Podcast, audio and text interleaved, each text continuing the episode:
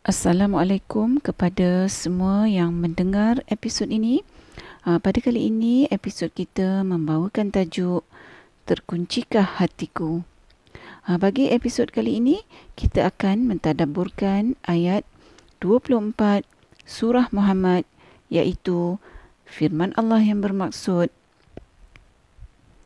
Maka apakah mereka tidak memperhatikan Al-Quran ataukah hati mereka terkunci? Ha, sejauh ini ya, apabila saya menyebut perkataan tadabur, ramai yang mengatakan bahawa mereka tidak faham apakah itu tadabur. Dan sesetengahnya pula uh, memberitahu bahawa uh, mereka tak biasa dengar perkataan tadabur. Uh, sesetengah individu uh, yang saya berinteraksi dengan mereka lah, uh, mereka kata tadabur tu uh, bukankah sama dengan tafsir saya teringat ya uh, satu perbualan dengan uh, seorang rakan tentang ini. Uh, yang mana rakan ni uh, adalah menjadi rutin beliau uh, mengikuti kelas tafsir Al-Quran. Apabila saya memberitahu rakan tersebut bahawa uh, kita perlu merenung, memikir dan membuat refleksi ke atas ayat-ayat Al-Quran, uh, beliau terus menasihatkan saya. Uh, beliau kata uh, supaya saya berhenti uh, mentadaburkan Al-Quran kerana menurut beliau saya bukan uh, seorang pakar Al-Quran. Uh, dan oleh kerana itu, uh, kata rakan saya itu uh, adalah merupakan perkara yang tak wajarlah untuk saya uh, mentadaburkan Al-Quran. Uh, kemudian uh, kawan saya itu bagi tahu saya lagi uh, bahawa saya perlu belajar dan mendalami ilmu tafsir Al-Quran uh, dengan mana-mana pakar Al-Quran lah terlebih dahulu. Uh, kemudian beliau kata uh, selepas tu barulah saya boleh merenung, memikir dan uh, membuat refleksi ke atas ayat-ayat Al-Quran. Lantas saya katakan pada rakan saya itu ya bahawa saya ini bukannya mentafsirkan Al-Quran. Saya hanya mentadabburkan Al-Quran. Kemudian rakan uh, saya itu kata bahawa apa yang saya sebutkan sebagai tadabbur tu adalah sama dengan tafsir. Saya beritahu rakan saya itu tadabbur dan tafsir itu adalah berbeza. Uh, lalu saya uh, bacakan ayat 24 surah Muhammad uh, kepada rakan saya itu uh, iaitu ayat yang uh, saya bacakan maksudnya di awal episod tadi. Uh, oleh kerana tadabur bukan merupakan suatu amalan ya yang menjadi kebiasaan ramai orang. Uh, jadi sebelum kita mentadaburkan ayat 24 uh, surah Muhammad ni, uh, marilah kita sama-sama melihat apakah itu maksud tadabur. Ha, baiklah, terdapat banyak definisi tadabur ya dalam pelbagai persembahan ha, pemikiran. Ha, jadi bagi perkongsian dalam episod ini, uh, saya memilih untuk berkongsi definisi tadabbur yang diberikan oleh uh, Ibnu Kathir uh, yang merupakan seorang ulama tafsir yang sangat terkenal. Uh, Ibnu Kathir menerangkan bahawa tadabbur itu mengandungi enam perkara. Iaitu perkara yang pertama, memahami makna lafaz-lafaz Al-Quran. Ha, maksudnya apabila kita hendak mentadabburkan Al-Quran, kita kenalah terlebih dahulu ha, tahu makna ayat-ayat yang kita baca tu. Ha, kemudian perkara yang kedua mengikut ha, Ibnu Kathir, memikirkan apa yang ditunjukkan oleh ayat-ayat Al-Quran mengikut cara ianya tersusun dan apa yang terkandung ha, di dalamnya. Ha, iaitu maksudnya ha, kita ni memerhatikan apa yang dinyatakan dalam setiap ayat ha, termasuklah susunan ayat tersebut dan mesej yang ha, yang terkandung sama ada dalam setiap perkataan atau setiap bahagian ayat tersebut. Ha, perkara yang ketiga ha, iaitu memikirkan apa yang menjadikan makna ayat-ayat Al-Quran itu sempurna dari segala isyarat dan peringatan ha, yang tidak nampak dalam lafaz Al-Quran. Ha, maksudnya ni kita memikirkan kesempurnaan persembahan ayat-ayat Al-Quran tu ha, dengan kita melihat pelbagai aspek ayat tersebut. Contohnya ha, seperti pemilihan perkataan-perkataan ha, yang digunakan dalam ayat tu ha, serta ha, kita memikirkan peringatan-peringatan yang terkandung dalam ayat yang kita baca ha, yang mana peringatan-peringatan ni ha, tidak dizahirkan dalam ha, terjemahan literal ayat tersebut. Dan oleh itu peringatan-peringatan yang tidak terzahir ni hanya boleh kita dapat sekiranya kita memikirkan ayat-ayat tersebut dengan mendalam. Ha, jadi perkara yang keempat mengikut uh, menurut Ibnu Kasir uh, mengambil manfaat melalui hati yang akur kepada nasihat-nasihat daripada ayat-ayat Al-Quran. Iaitu maksudnya apabila kita telah memikirkan ayat-ayat Allah secara mendalam dan kita ni diizinkan oleh Allah untuk melihat peringatan-peringatan yang tersirat di dalam ayat tersebut maka kita dengan hati yang terbuka aa, ah, menerima peringatan-peringatan tu aa, ah, yang kita telah renungkan dari ayat yang kita baca tu. Aa, ah, perkara yang kelima patuh terhadap perintah-perintah yang dinyatakan dalam ayat-ayat Al-Quran.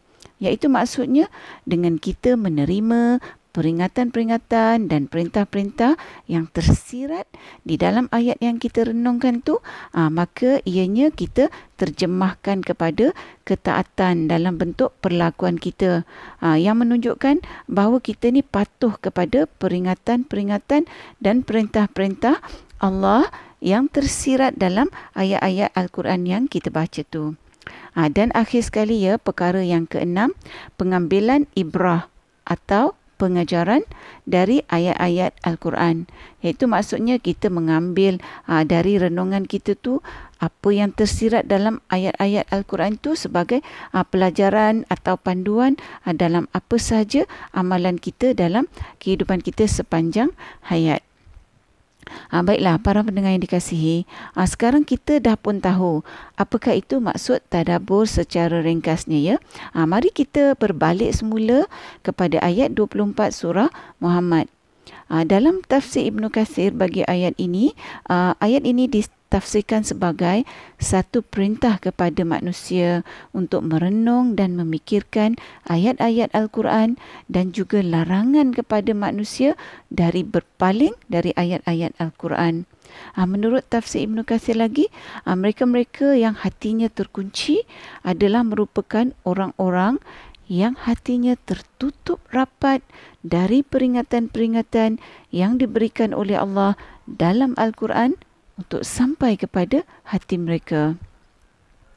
Ha, dari uh, definisi tadabur dan tafsir uh, Ibnu Kathir bagi ayat ini, uh, dapat kita lihat ya bahawa mentadaburkan ayat-ayat Al-Quran itu adalah sebenarnya merupakan tanggungjawab kita uh, sebagai uh, manusia. Tanggungjawab setiap manusia. Ha, kerana Al-Quran tu diturunkan bukan hanya untuk orang-orang Islam tetapi bagi seluruh umat manusia. Ha, maka sekiranya kita ni yang merupakan orang-orang Islam dan kita tidak mentadaburkan Al-Quran, maka ini menunjukkan bahawa kita telah pun tidak mematuhi perintah Allah seperti yang dinyatakan dalam ayat 24 surah Muhammad ini. Ha, kalau kita kata ya, Eh, saya baca Quran lah hari-hari. Ah, betul. Kita baca Quran hari-hari kan. Tetapi dalam keadaan apa? Dalam keadaan bacaan kita secara harian ini hanya sekadar membaca tanpa kita mengetahui makna ayat-ayat Al-Quran yang kita baca tu. Maka dalam keadaan ini realitinya kita masih tidak mematuhi ayat 24 surah Muhammad ini. Jadi sekiranya kita baca ayat-ayat Al-Quran dan kita juga baca terjemahannya. Adakah ini merupakan bahawa aa, ah, kita telah pun memenuhi perintah dalam ayat 24 aa, ah, surah Muhammad ini? Ha, belum lagi ya. Ha, kenapa? Kerana seperti mana definisi yang dinyatakan oleh Ibnu Kathir yang disebutkan uh, pada awal tadi tu bahawa kita perlu baca, kita perlu tahu makna, kita perlu merenung susun atur ayat-ayat tu, bagaimana peringatan-peringatan dalam ayat tersebut dipersembahkan kerana semua ini mempunyai tujuan. Kemudian kita perlu memikirkan apakah peringatan-peringatan yang tersirat dalam ayat tersebut. Ha, lepas tu kita perlu mengaitkan apa yang kita renungkan ni dengan kehidupan kita supaya ianya memberi makna. Dan seterusnya ha, kita perlu menerima peringatan-peringatan yang kita renungkan tu yang kita terjemahkan dalam bentuk perubahan perlakuan kita. Yang mana ianya menunjukkan bahawa peringatan-peringatan dari ayat Al-Quran yang kita tadaburkan itu telah pun meresap dalam hati dan jiwa kita. Ha, bila kita telah melakukan semua ini, maka kita uh, secara umumnya telah memenuhi perintah Allah seperti yang dinyatakan dalam ayat 24 surah Muhammad ini. Ha, sekiranya kita merasakan ya nak buat semua ni ha, bunyinya seperti rumit lah kan. Ha, kita boleh laksanakan langkah-langkah tadabur ini perlahan-lahan satu persatu mengikut kemampuan kita. Ha, perkara yang paling penting ialah kita berusaha melakukannya kerana Allah itu sentiasa melihat usaha kita. Ha, saya nak bangkitkan satu uh, lagi persoalan. Sebenarnya persoalan ini saya sendiri uh, bangkitkan sebelum uh, saya mengenali amalan tadabbur Quran. Iaitu berkenaan bagaimana nak tadabburkan Al-Quran sedangkan kita ni tak tahu bahasa Arab. Dan bila tak tahu bahasa Arab, kita tak faham lah kan makna ayat-ayat Quran yang kita baca tu. Para pendengar, kalau kita tak tahu bahasa Arab, kita ambillah inisiatif kita ambillah usaha untuk belajar. Kita usahakan sedaya upaya supaya kita ni dari tak tahu bahasa Arab menjadi tahu bahasa Arab.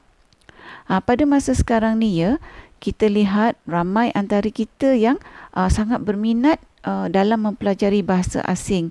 Uh, kerana banyak tujuan lah antaranya uh, kerana minat menonton filem-filem atau drama-drama dalam bahasa asing uh, dan uh, pelbagai sebab lagi lah.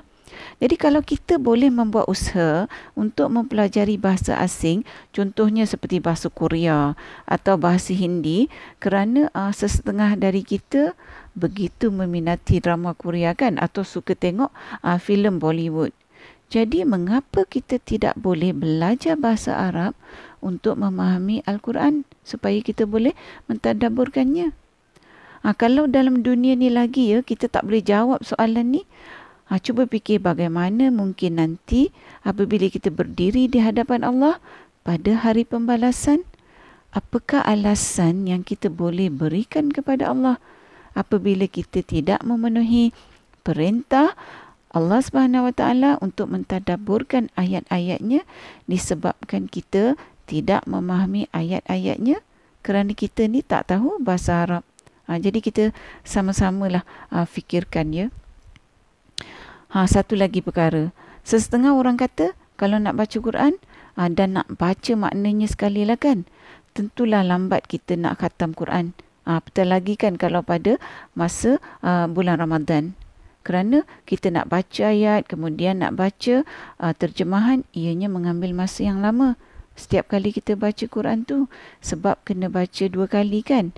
Pertama kena baca ayat dan bagi setiap ayat uh, kena baca pula terjemahannya.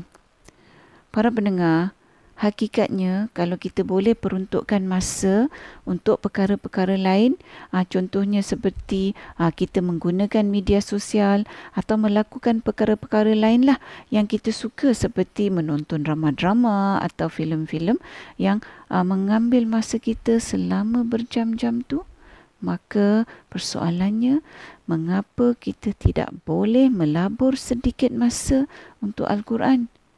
Yang mana ini merupakan kebaikan untuk diri kita.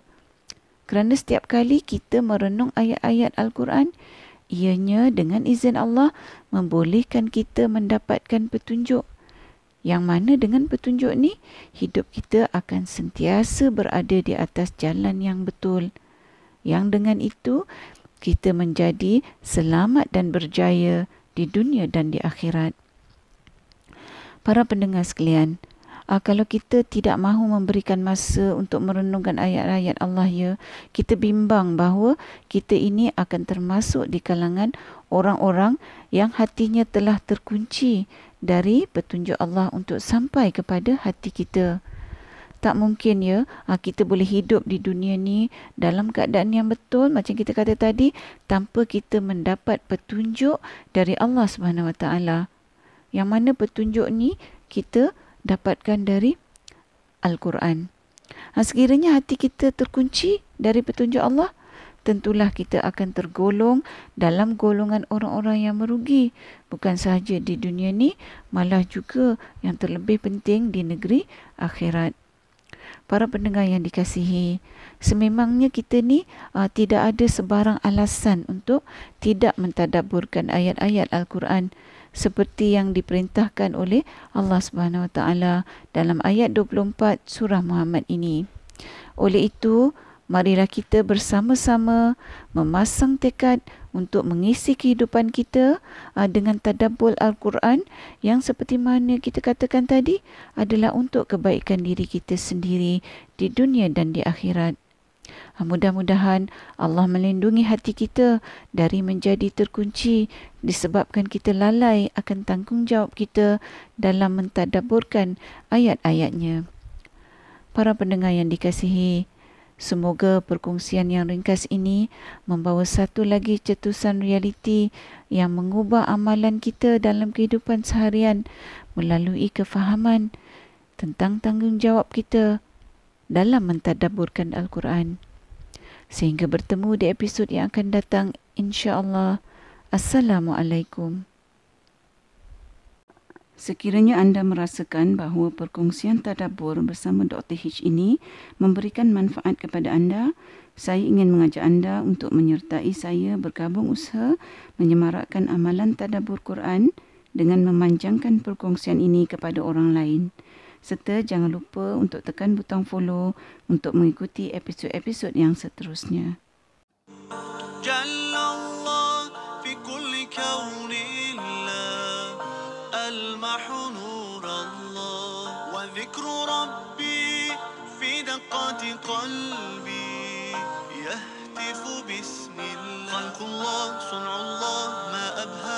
والأكوان تسبح باسم جل الله في علاه يا رباه يا رحمن. الله. سبحانك ربي سبحانك. سبحانك ما أعظم شانك. سبحانك ربي سبحانك. سبحانك ما أعظم شانك. ندعوك ونرجو غفرانك. ندعوك ونرجو غفرانك.